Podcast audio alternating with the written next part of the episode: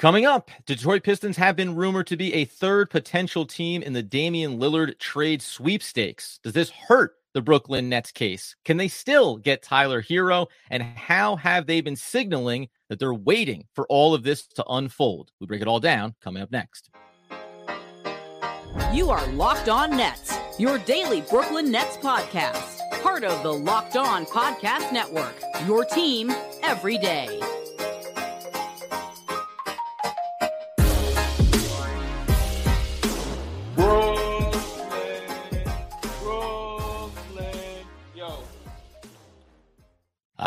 Yes, my friends. It is the Locked On Nets podcast right here on the Locked On Podcast Network. It's your team, the Brooklyn Nets, every single day. Over there, you're going to find Doug Norrie. He's the owner operator of DFSR for all your daily fantasy sports rankings from DraftKings to FanDuel. He's got you covered. I'm Adam Armbrecht breaking down your New Jersey Devils on the Devils Puck Luck podcast. We thank you for making us your first listen of the day. We are free on all those great platforms. And today, Doug, we continue the journey of the Damian Lillard trade, most likely seems as if it's going to be to the Miami Heat. And obviously, a big factor in all of that is who does the third team get to be? And do the Brooklyn Nets have a strong case to be that team? When you hear the Detroit Pistons are now entering that conversation, do you feel like that hurts the Brooklyn Nets' chances of getting, let's just say, a guy like Tyler Herro? I'm not sure it like really hurts. Um, I mean, it, it certainly probably doesn't help. I, I think that the, the, Pistons were going to get in on this. Um, it just means that more help is needed to facilitate the trade. I think we've always mm-hmm. known that's going to be the case. Is you, frankly, at this point, probably the only reason the Nets are still even mentioned in this. There doesn't seem to be any clear indication that, from the Nets' point of view, that this is somewhere that they want to even go. So I think like the part where and I this is this is really not burying any lead. I, this is seeming very obvious now. Any hope that Nets fans had about Lillard actually coming to Brooklyn, I, I do think that's pretty much over, right? So, um, but but once you start operating under that assumption that it's heat or bust at this point, because that's what he's sort of demanding, and he might be willing to hold out based on whatever, then it's going to take other teams to do it. So I, I still probably put the the odds of the Nets being part of it as relatively the same, but that was also because it was always going to take another team, and I just never thought like the Nets were the absolute front runner to make it happen either, right? So not, I'm not surprised by it, but I don't think it takes the Nets out of the running at this point. I still think that there's a world, and we'll talk about this little in a little bit about like some other signs that might be pointing to the Nets still being very much in on this thing in some respect, but I'm not surprised to hear about the Pistons, but it doesn't. I don't know. Do I think it takes the Nets out completely? No.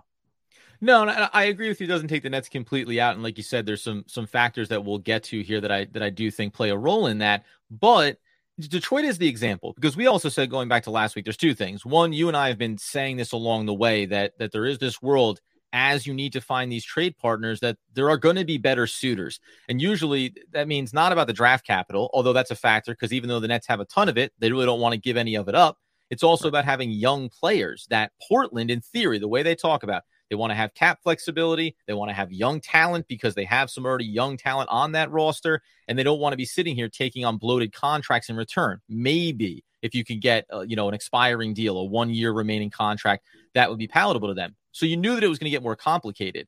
And even though Tyler Herro is not necessarily like, you know, is he the guy that Detroit would be eyeing on this? No. But it doesn't take a lot to squint and look over at Detroit's roster and say, well, they have a Wiseman on their roster. They may want to keep them, may not. You have Bagley, you have Cunningham, you have like, you know, you go down the list of Ivey and Hayes, like all of these young dudes. I'm not even, doesn't even, I don't care where you put their skill level at per se. They just have a lot of young guys. Yeah which is something that Portland can look at and say, I like him, I like him, I don't care for him, I don't care for him. When you look back at the Brooklyn Nets roster and where specifically Detroit to me does at least hurt them a little bit here is what is it?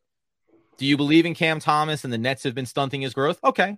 But look at Portland's backcourt, not necessarily a big factor for them. Do you believe that Day'Ron Sharpe is a, you know, perimeter shot away from being a contributing big in rotation? Maybe, but I, I, think you'd look at Detroit and say there's far better options there that if you wanted to pry them away, you could. And this could be the way that Detroit also, by the way, a team that has communicated, it seems like you go listen to um Koo over on uh, Locked On Pistons. He's done a great job with it of saying we're not we're not pushing like the all in button right now. So it means going into next year, we want to have some flexibility too. So they may be willing to take an expiring contract and some draft capital so they can keep building in the right direction too. So it just I think it balances that idea of where else is where else would Miami and Portland go? A lot of places. A lot of places and Detroit could be one of them. And one thing to remember about teams like Detroit too, and why I mean it's like not necessarily net centric, but it's why these teams could get involved in stuff like this is because you do sort of sometimes as an organization hit a point where you have lots of young guys, but then you sort of realize two things that happen uh, simultaneously. One is that you it's really hard to develop like lots of young guys at once just yep. because there's just not enough playing time. And then you sort of realize that you might just have too many. And if you're going to be making moves later, that it's actually some somewhat inhibitive to to have this many young guys. The Rockets just went through this. The Rockets are like, we got too many young guys, and now we want to be sort of taken seriously. So now Kenyon Martin's out the door, TyTy Washington's out the door, right? Like these guys just start being on the move, not because they're bad basketball players, because there's just there's just no more room to fit. The Pistons might be starting to butt up against that idea around like, you know, we got a lot of bigs, right? We got Jalen Duren, we got you mentioned James Wiseman, you we got um Isaiah Stewart, like you can't play all these guys together. They got a ton of guards now. They got Ausar Thompson in there. He's more like a wing, but he's kind of like profiles a guard, plus Cunningham, plus Ivey. It's like, okay, well, at some point, we can't. It's not to say there's an embarrassment of riches when it comes to like young talent, but it just you just can't play all these guys. Now the Nets don't have this problem. The Nets are sort of filled with they've gotten younger for sure, but it's kind of clear what the hierarchy is here. You can kind of pretty much tell who's staying, right? Like maybe the minutes are going to get shifted around a little bit, but there's not a lot of confusion right now about the roster. Yeah. I, I know we could definitely add somebody here, but they're not in the same situation. So I actually, to some degree, think that like maybe in the Pistons getting involved, it doesn't even preclude the Nets from not being involved. Like it might take four teams to get this thing done. Yeah. right. Like when it's and all said and done and that's actually what I think maybe makes still makes it a little bit interesting here. We're going to talk about from the Nets perspective coming up in a second why why the roster and, and the decisions they're making this off season keep them open to be a part of this. And you also touched on something really important. Look at the Brooklyn Nets roster and the way that they're conveying what their intentions are here over the short term. That also weighs heavily there. But as things continue to get a bit of a logjam, then it gets to a fourth team. I, I said if it was legal, it should be a 15 team trade. Everybody should get a taste on this one before Damian Lillard makes his way to Miami. But I do think it at least expands it out a little bit. And the question I'll ask here in a second, and we'll both answer, by the way, is who would you want the Brooklyn Nets to potentially get out of a four team deal if they jump in the waters with the Detroit Pistons? We'll get into that coming up in a second. All right, before we get to that, going to tell you about our friends over at Ibotta picking up burgers and hot dogs for that summer barbecue. You're already going to do it, so why not get cash back with Ibotta? It's officially summer. New season means new clothes. Maybe your closet shouldn't be the only thing growing when you make those purchases. Now you can also watch your cash back grow with each purchase with Ibotta. Ibotta gives you cash back on hundreds of grocery items, hundreds of clothing items, and produce, personal care, pantry goods, everything under the sun. So you can make uh, beating inflation no matter what you're purchasing. Either link your loyalty account or upload your receipt after you shop to get your cash back. It's super easy. The average Ibotta user earns $120 per year. That's just for shopping. Right now, Ibotta is offering our listeners $5 just for trying Ibotta out by using the code LOCKED. When you register, just go to the App Store or Google Play and download the free Ibotta app. Choose the code LOCKED. That's I B O T T A in the Google Play or App Store and use the code LOCKED. Download Ibotta today. Okay, so as we set the table here with the Detroit Pistons potentially being the first of many teams beyond the Brooklyn Nets to get mentioned in a three team deal, sending ultimately Damian Lillard to the Miami Heat, we look at the Brooklyn Nets in this offseason first and how they set themselves up to maybe keep the door open to be a part of a trade like this. The first one was Edmond Sumner, who they extended the deadline on confirming his money, something about 2.2 million for the upcoming season. That got pushed back to July 15th which is an extra week of time to wait for something to unfold, and they still have a roster spot open. Do those things to you convey before we talk about maybe what they could get out of a deal like this? Do those two things also signal a team that is at least waiting to see what could happen? Maybe it's not even about Damian, Damian Lillard, right? Other things are going to fall out here because of that specific trade that the Nets might want flexibility for. Yeah, look, they have they have the middle level exception still available to them, right? Like they have an open roster spot. The free agent class is really dwindled at this point, so there's really not too many super exciting guys still out there. Though there are some, you know, interesting guys to say, you know, to say nothing else, uh, uh, still left. The Sumner thing did to me signal a buying time situation here more than anything else. Like extending it out a week to the 15th, not having to make the decision about whether to guarantee the contract or not. Uh, that screamed to me we're just going to kind of wait here because we might need this extra spot and we don't want to guarantee it just to have you have just to release you. Uh, mm-hmm. They did that two years ago. Who'd they do that with? Remember they Garrett they had they had to just cut the they had to just cut the player. Was David Nwaba? I can't remember. It was oh, like somebody. Um. I'll, I'll get it before the end of the show. I'm yeah. just blanking on it now. But where they had to do this, right? It was like during uh during the trade deadline, they had a, they were over. They wanted to bring in veterans, and they just ended up having to cut a guy specifically because they were over roster spots. It's clear that they're not in a championship crunch here here with the roster, so you can just afford to probably just keep it open. I don't think anyone outside of like you know maybe like a Tyler Herro is like really you know, swinging or moving the needle to any degree. But I do think, I do think there is a reason this spot is open, and it's because it gives them flexibility around if a move were made and they had to take a player in without sending a player out, which is sometimes how these three team trades, three or four team trades end up working it does scream to me like this is sort of the reason because there's a bunch of other guys that I think would have fit what the Nets are trying to do. They could definitely use some more size still in rebounding. I mean that that's yeah. without a doubt, right? Like they just they don't have that still. And I don't think it's like for lack of wanting to go out and get these guys. I do think it's that they don't want to just have to do the mechanics around what happens if we bring another guy in and now we just have to ship another guy out for a trade, right? If we they don't do it right now, they have the trade exceptions, they got a bunch of other stuff going. I just think it makes sense from a flexibility standpoint to keep that roster spot open. I don't think it's just an accident.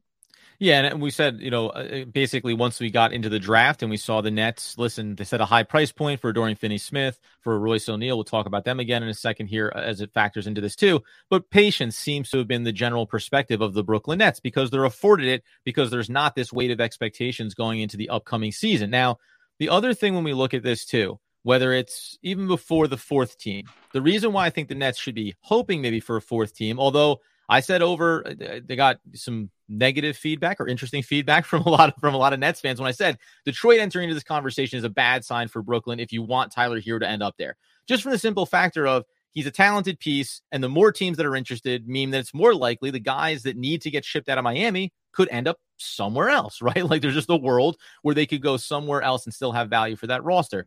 But the other part of this to me is when we look at the Brooklyn Nets, I know a lot of people say, a lot of fans will say, well, Spencer Dinwiddie, you can ship him off here when you bring in Tyler Herro. Yes, you could.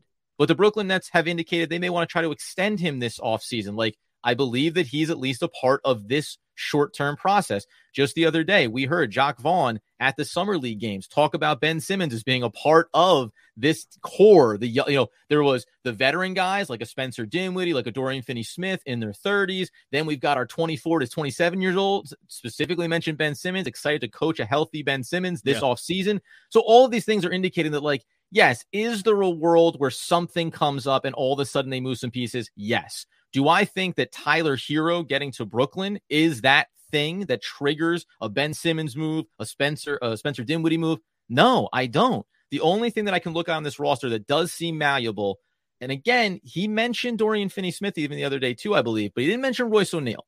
Royce O'Neale maybe is that little X factor, and that to me is the biggest card that Brooklyn can play inside of this because Royce O'Neale in Miami after they move Robinson and they move Tyler Herro, a little versatile guy on, yes, money, but not big money. Well, that could help keep you in these waters. But most of the guys you talk about, I think the Nets are going to stand pat on here because they still, as you said, have the roster spot, can still add in another player here when it all shakes out. Yeah, and actually, it's funny about that too because you know they lost Max Strus uh, in the offseason. Um, they have like they could use some. They lost some wing depth here for sure, uh, just because Max Strus just played himself into a huge contract and he was just out the door. So I, I agree with you on like maybe Royce O'Neale being a piece that they could the, he could definitely talk themselves into getting, especially if you're on a championship timeline. The guy can definitely play in the playoffs. Yep. Can bring something that they need. He can shoot the three. He can be secondary ball handler. Uh, probably doesn't fit the Nets organizational timeline from you know re-signing him after this season. So it'd be nice to recoup something here or add it to a piece to get younger. Um it seems like that's what they've been trying to do and have been unable to do right? Mm-hmm. but like maybe figuring out his exact trade value has been uh, a source of disagreement you would think around where Marks and other teams have landed because his name has been floated as being being trying to trade but he's still there so there's clearly some kind of gap between what Marks wants and and but he's an interesting piece to kind of keep around for this if you felt like it was going to sweeten the pot for the right kind of team, right? He's yeah. not going to be he's not going to the he the Blazers aren't going to want him, the Pistons wouldn't want him. Like these like these guys, these teams aren't going to be interested in that. But you know, like you said, the Heat for sure. And just to just round back on, I know this is not the core part of our conversation, but uh, that Jacque Vaughn interview that he did during Summer yeah. League, one hilarious. The the lead in for this was hilarious. They came oh, back from you, a break. You nailed this. It was yeah. It was, amazing. It was amazing. Oh, you're back. Oh uh, yeah, you're muted.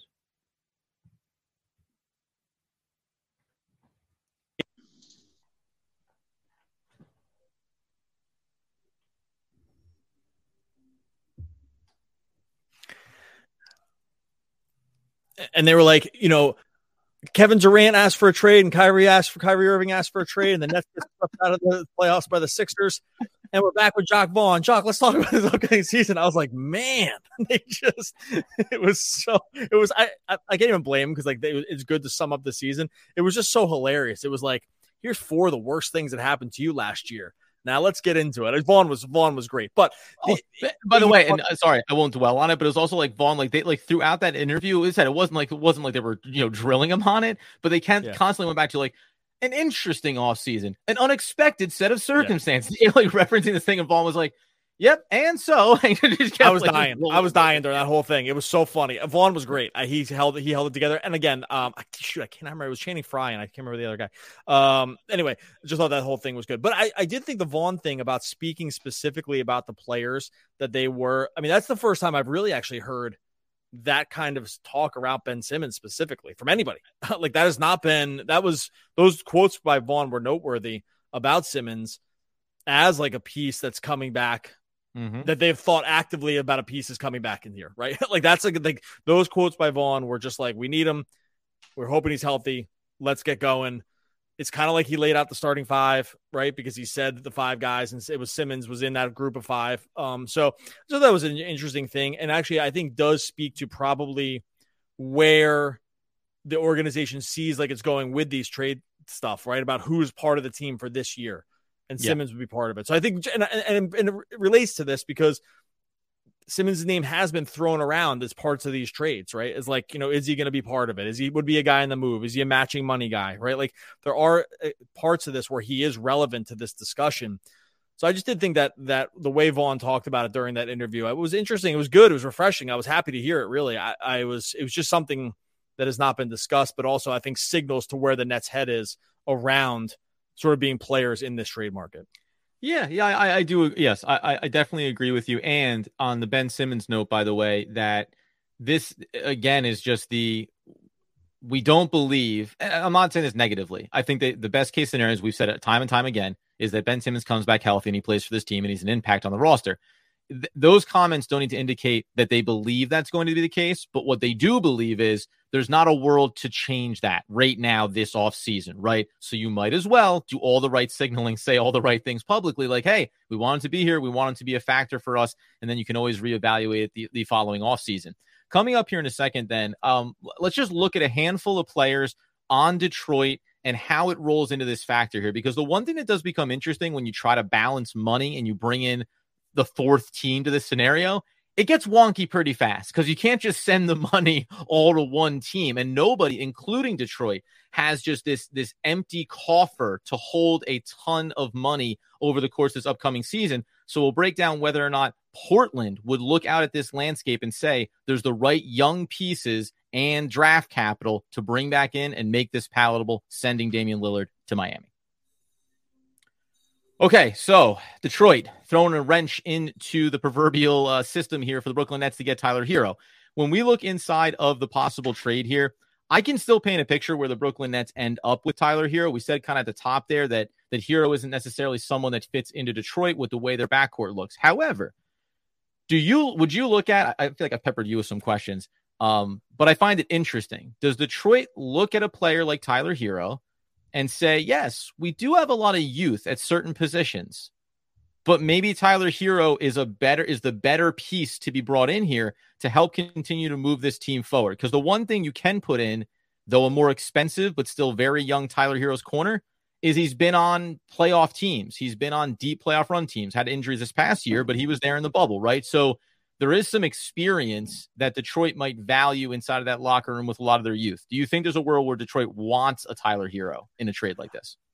I would usually say no based on just like who's on a team. I also like at times I'm very confused about what the Pistons are even building. And so then I would say, well, I'm not sure because it's like it's almost like they believe the only two positions you can have are guards and centers, right? Like that's like basically their whole team. And so I would almost definitely say no because if I looked at a team that said that already had Cade and already had uh, Jaden Ivey, who were just they used an, an, enormous amount of draft capital, rightfully so, on, and even Killian to some degree, you know, was a pretty high draft pick. Like they have, and then back it up with Ausar Thompson, who's like not exactly like those guys, but still probably trends more guard than you know power power forward or something like that. So um, it's already like a very crowded young backcourt to begin with, and so that's where I would say like it doesn't make a ton of sense. Although I would have said that before they brought in Thompson to some degree. Right. So I like, right. and so like, and so I'm just not exactly sure. And then on the big side, I already mentioned these guys at the beginning. It's like, well, they have, you know, they have Wiseman, they have. I mean, Bagley's kind of projects more as a four, but he probably should be a five at this point, a small ball five. Uh, you have Jalen Duren, who looks, I mean, I think I'm a huge fan of his. Uh, mm-hmm. And then they have, um, oh, Isaiah Stewart, Isaiah who's Stewart. like, you know, who's, you know, heading up toward just maybe like not coming back on an extension. So like I don't know. I would almost definitely say no on Herro here, but again, I don't understand like what Troy Weaver is really building, so I don't feel like I'm qualified to be inside his specific head. But I would generally yeah, say thought- no. I would generally say no about that. But again, that would have been wrong based on some of their other moves because they don't seem to totally line up. And it's the same thing, by the way, like when you look at Portland, right? If you just on the surface, you'd say, well, there's value just in that he's a good player and you could have the 27 million occupied on your books and, and that'd be fine if you ended up turning him into X, right? But that would require you either do one of two things have too much of something on your roster or jettison another young player that doesn't seem terribly realistic. So, in that regard, it still seems feasible for the Brooklyn Nets to end up with Tyler Herro. The interesting thing to me, though, is you're going to have to, again, no matter what, even in the three team version of this, the Nets would still have to move something out. It would only require maybe one piece to move out. If we take the idea of Ben Simmons, that's completely off the table. So you can't throw this big money into a trade. So then you're talking about, I find it fascinating about how much can you craft this and then compare it to what's still on the market. And I think this is like a good yeah. place to close out on right now, right? Because we talked about a lot of guys. You mentioned along the way here, Nets need to still need size of some factor. Now, I found it fascinating when um, I was talking with Howard Beck last week, and he said, like I was saying, and the Nets still need size. Like it's been a problem for years. And I think he he correctly pointed out that while the Brooklyn Nets do need size, it's far less crucial for them to have size now than it was when they when they were going on a championship run potentially, right? So, like he said, is Nicholas Claxton and Day'Ron Sharpe the perfect tandem at the five? Obviously not. But does it matter that much relative to what your agenda is as a coming season? Which I found actually fascinating just as a thought exercise. But when we talk about a player like Christian Wood, who by all accounts right now is has some personality bugaboo attached to him through his NBA career, that he may have to settle. He may be one of those fray guys that does not get what his true market value should be. And maybe the Nets can capitalize on that. That's what I think actually is a little bit of the push and pull about how into these waters the Nets go. Because if they get into it, then maybe Dorian Finney Smith does have to get moved out, or it is Royce O'Neale whatever the internal perspective the Nets have on the upcoming season actually does play a factor in, in how involved they are in these discussions because they can't just take 27 million from Tyler Herro. They're going to have to shovel shovel some things around. And I don't know if they want to give up one of those veterans to do it specifically for Tyler Herro, whatever we think about him as a player or as a fit in a different area of need than the front court for Brooklyn. Yeah, and look, by the way, these are all fluid. So, like, by the time you listen to this podcast, there's some chance Christian Wood has just signed with somebody. He's been rumored around yeah. the Lakers. You know, and what I mean, like, so example, right? Yeah, no, no, but no. Well, he's he's more than a good example because he's actually like a good. avail. He's a uh, maybe not good. He's an available guy that has you know real has logged real NBA minutes and put up real NBA numbers. Now, whether you think it's like you know, good stat, bad team kind of stuff, or like whatever it is, because it didn't seem like the market, even without a signing, was super prolific for him. Um, it it still kind of would represent the kind of guy I think the Nets in this iteration of them should and could have probably taken some kind of shot at because mm-hmm. it's like sort of on the t- age timeline, probably a little bit old. What's the worst that can happen? Which I think is like where they kind of should be. And, and they, by the way, they've done with some of these other moves like Dennis Smith Jr. and Lonnie Walker. It's like, okay, are they huge? Like, are they going to really make them to the championship? No, but what's the worst that can happen? They get, they have some younger guys you can maybe rehabilitate or flip or, you know, get, increase their value or whatever. Would, it would seem like the kind of guy who could probably just play minutes and maybe something happens in a real development situation. I'm not really sure, but mm. because after that, like the, the the pickings get pretty thin about who's even left on the open market, like Kelly Oubre. I mean, that's yeah. kind of it. Like Terrence Davis. The, there's the, the list is of, of guys that Nets should even consider. Like I'm not talking like Will yeah. Barton or whatever, Terrence Ross, guys that are older. I don't think the Nets would consider those guys. So I though I'm I'm wiping I'm ignoring those dudes because I just think they're too yeah. old. It wouldn't make sense. You don't need them, right? Um, but the guys that are a little bit younger, you know, maybe you still want to take flyers on them if it's not, you know, on, on minimum contracts or whatever, because I don't know, they're young. Maybe something happens. Who knows? Would would would fit into that category for me, but I just think at this point, like we said at the beginning, I think they're just keeping this roster spot. It's more important for it to be there for flexibility than it is for developing some young guy, right? Does that make right. sense? Yeah, yeah, yeah, 100%. And by the by the way, um, we'll continue obviously to cover this as the week unfolds. We'll see. It looks like that timeline on the Dame trade is taking a little bit longer, and then it, it becomes more interesting when you think about other teams that could get involved here that continue to shift it. But I agree with you the Brooklyn Nets are holding flexibility for whatever it is, like whatever it might end up being. They're trying to wait for it, and I and, and obviously what happens with Damian Lillard is a massive factor in that. Even if it's not Tyler Herro, maybe it's that Portland ends up shedding somebody off their roster because they had to bring in a couple of contracts, or Detroit, or fourth team number whatever, fifth team, whoever it may be. Maybe Miami ends up having to make some moves, right? And I think all the teams around the league are probably looking at this as well, even if they're not in the trade. How do we make it so it's possible for us to grab one of those guys? And I'll just throw out, by the way, because you mentioned um, the team like Houston, who now all of a sudden has to just drop off young guys because they want to be taken seriously now. Inside of the Patty Mills tour of America uh, is one Usman Garuba. Uh, you remember, Doug, back in 2021 when I was hyping the draft leading up to him, and they got taken a handful of picks before the Nets went at the back end, took Cam Thomas, took Day'Ron Sharpe. Um, he's just out there his name is floating in the internet ether. The Nets should be able to pluck him like off a carousel right now and drop him onto the roster because he's young. He'd be in the summer. I know, I'm good. Of course, I did this in the summer league roster right now for Brooklyn. He would be like the fourth youngest guy on the roster, and he's been in the league for two years. Like eh, th- he's the exact kind of guy the Nets should be adding on to this as they keep open this roster spot. I don't, whoever you want to go with it, but it just feels like there's far too many names, and I need the Nets to have some action here. Hopefully Damian Lillard resolves so the Nets can resolve.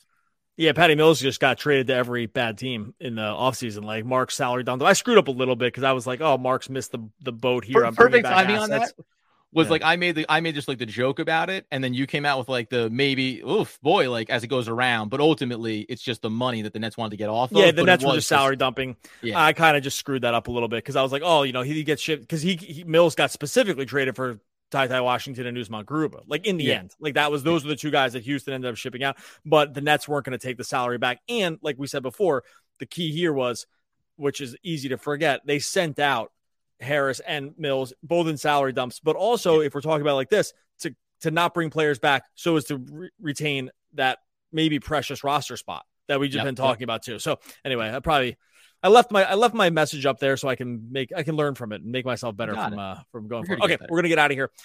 As always, make sure you are subscribed to Locked On Nets over on YouTube. Make sure you listen to the podcast too, because this is the thing. You're gonna need to be subscribed to both places because there's been bonus content that's happened for both. We've had bonus pod stuff that's going only in the podcast feed, and we've had bonus stuff that's only going up in the YouTube feed. So make sure you're subscribed wherever you listen to podcasts. Make sure you subscribe to YouTube too to make sure you're getting everything in Locked On Nets world. Better to have people think you're a fool than to open your mouth and remove all doubt. Now, that's Mark Twain by way of Wilson Wilson from Home Improvement. Oh yeah, Wilson, one of the all-time great poets. I've never heard of Mark Twain, but Wilson, I mean, that guy's a treasure, an American treasure. All right, we'll be back again tomorrow talking more Brooklyn Nets basketball. Basketball, basketball.